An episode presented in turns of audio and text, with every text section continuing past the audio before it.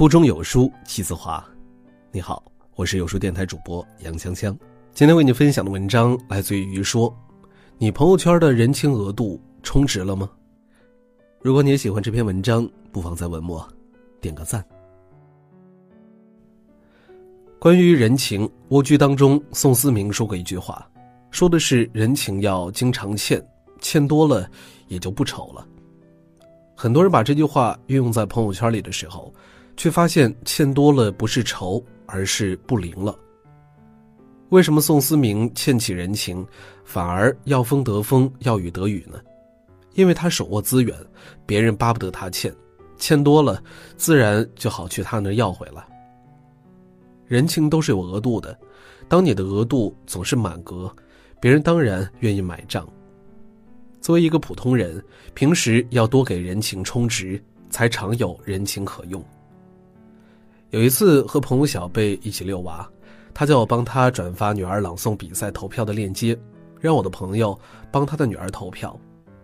小贝愤愤不平地说，他发在朋友圈让大家投票，本以为五六百人的朋友圈怎么也能拿到几十票，结果居然只有一两个人帮他投票。小贝说，这真是塑料朋友圈，举手之劳都不愿意帮。我问他的朋友圈都是一些什么人呢，竟然有五六百人之多。他列举了一番，除了一些老同学和同事亲人，大多是买一样用品家的店员，寄快递家的快递员，叫外卖的送餐员，闲鱼上的买家卖家，还有一些是女儿上幼儿园之后家的小朋友家长。人数虽然多，但不过只是泛泛之交。小贝的女儿刚上幼儿园，这是她第一次在朋友圈拉票，结果就出师不利。我问她平时有在朋友圈帮别人投过票吗？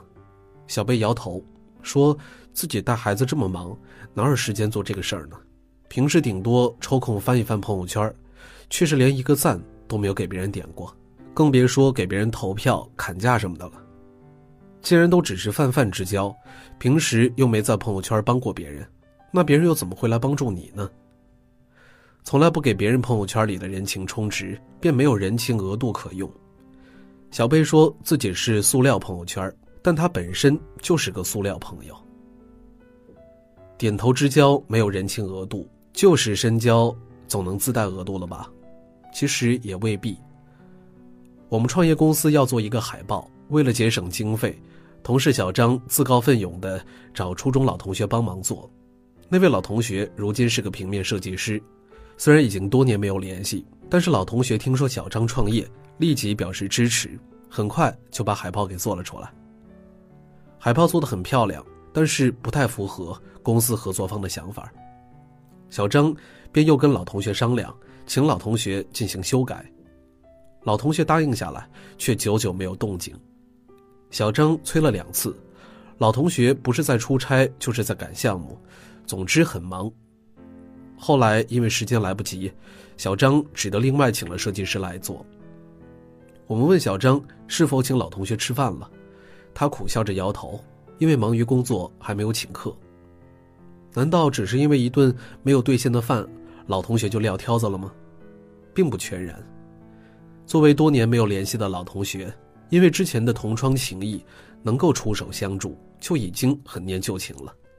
但是小张没有及时将情谊延续，而是继续的透支。现在这个时代，谁的工作不忙呢？谁的时间不宝贵呢？能挤出时间来帮你，必定是出于人情。旧时深交，有一定人情额度，但不及时充值，也会用完的。投桃报李，礼尚往来，才能保持人情额度历久弥新，永不欠费。所谓在家靠父母，在外靠朋友。潜能激励大师安东尼·罗宾说，人生最大的财富就是人脉关系，因为它能为你开启所需能力的每一道门，让你不断的成长，不断的贡献社会。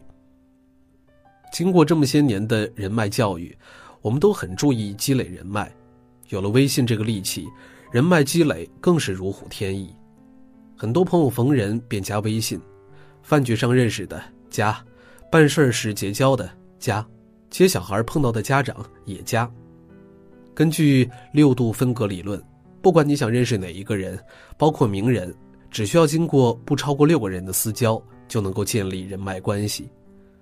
所以人脉积累的越多，人脉网络建立的越广，似乎世界上就没有找不到的人，也就没有办不成的事儿了。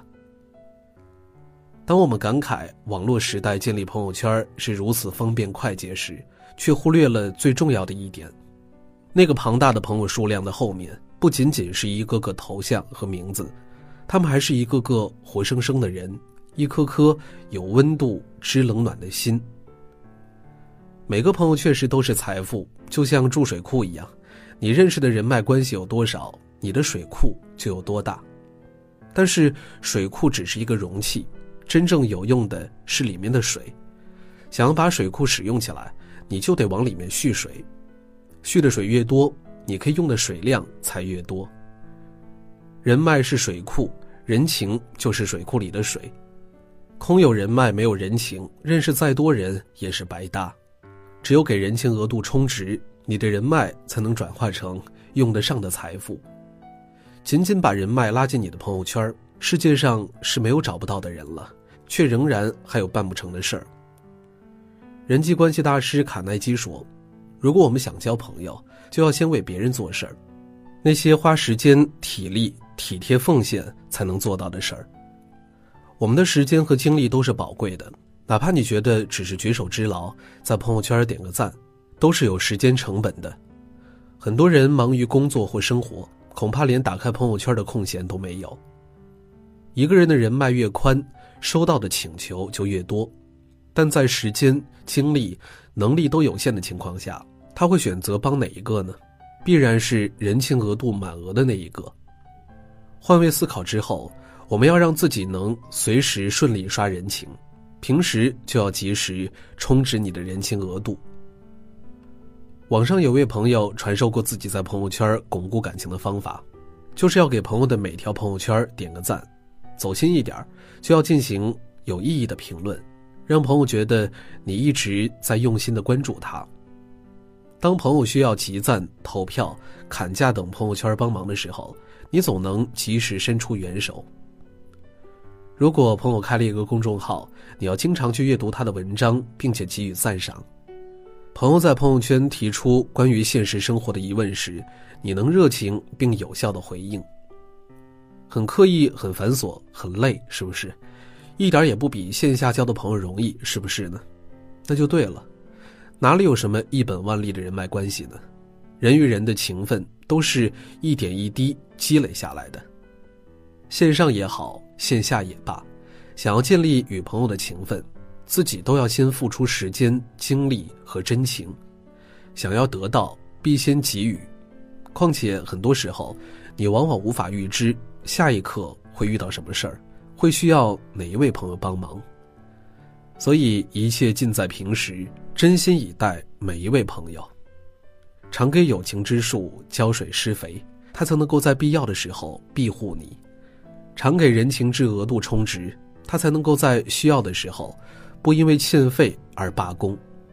愿你的余生人情额度永远满额。好了，那今天的文章就分享到这儿了。在这个碎片化的时代，你有多久没有读一本书了呢？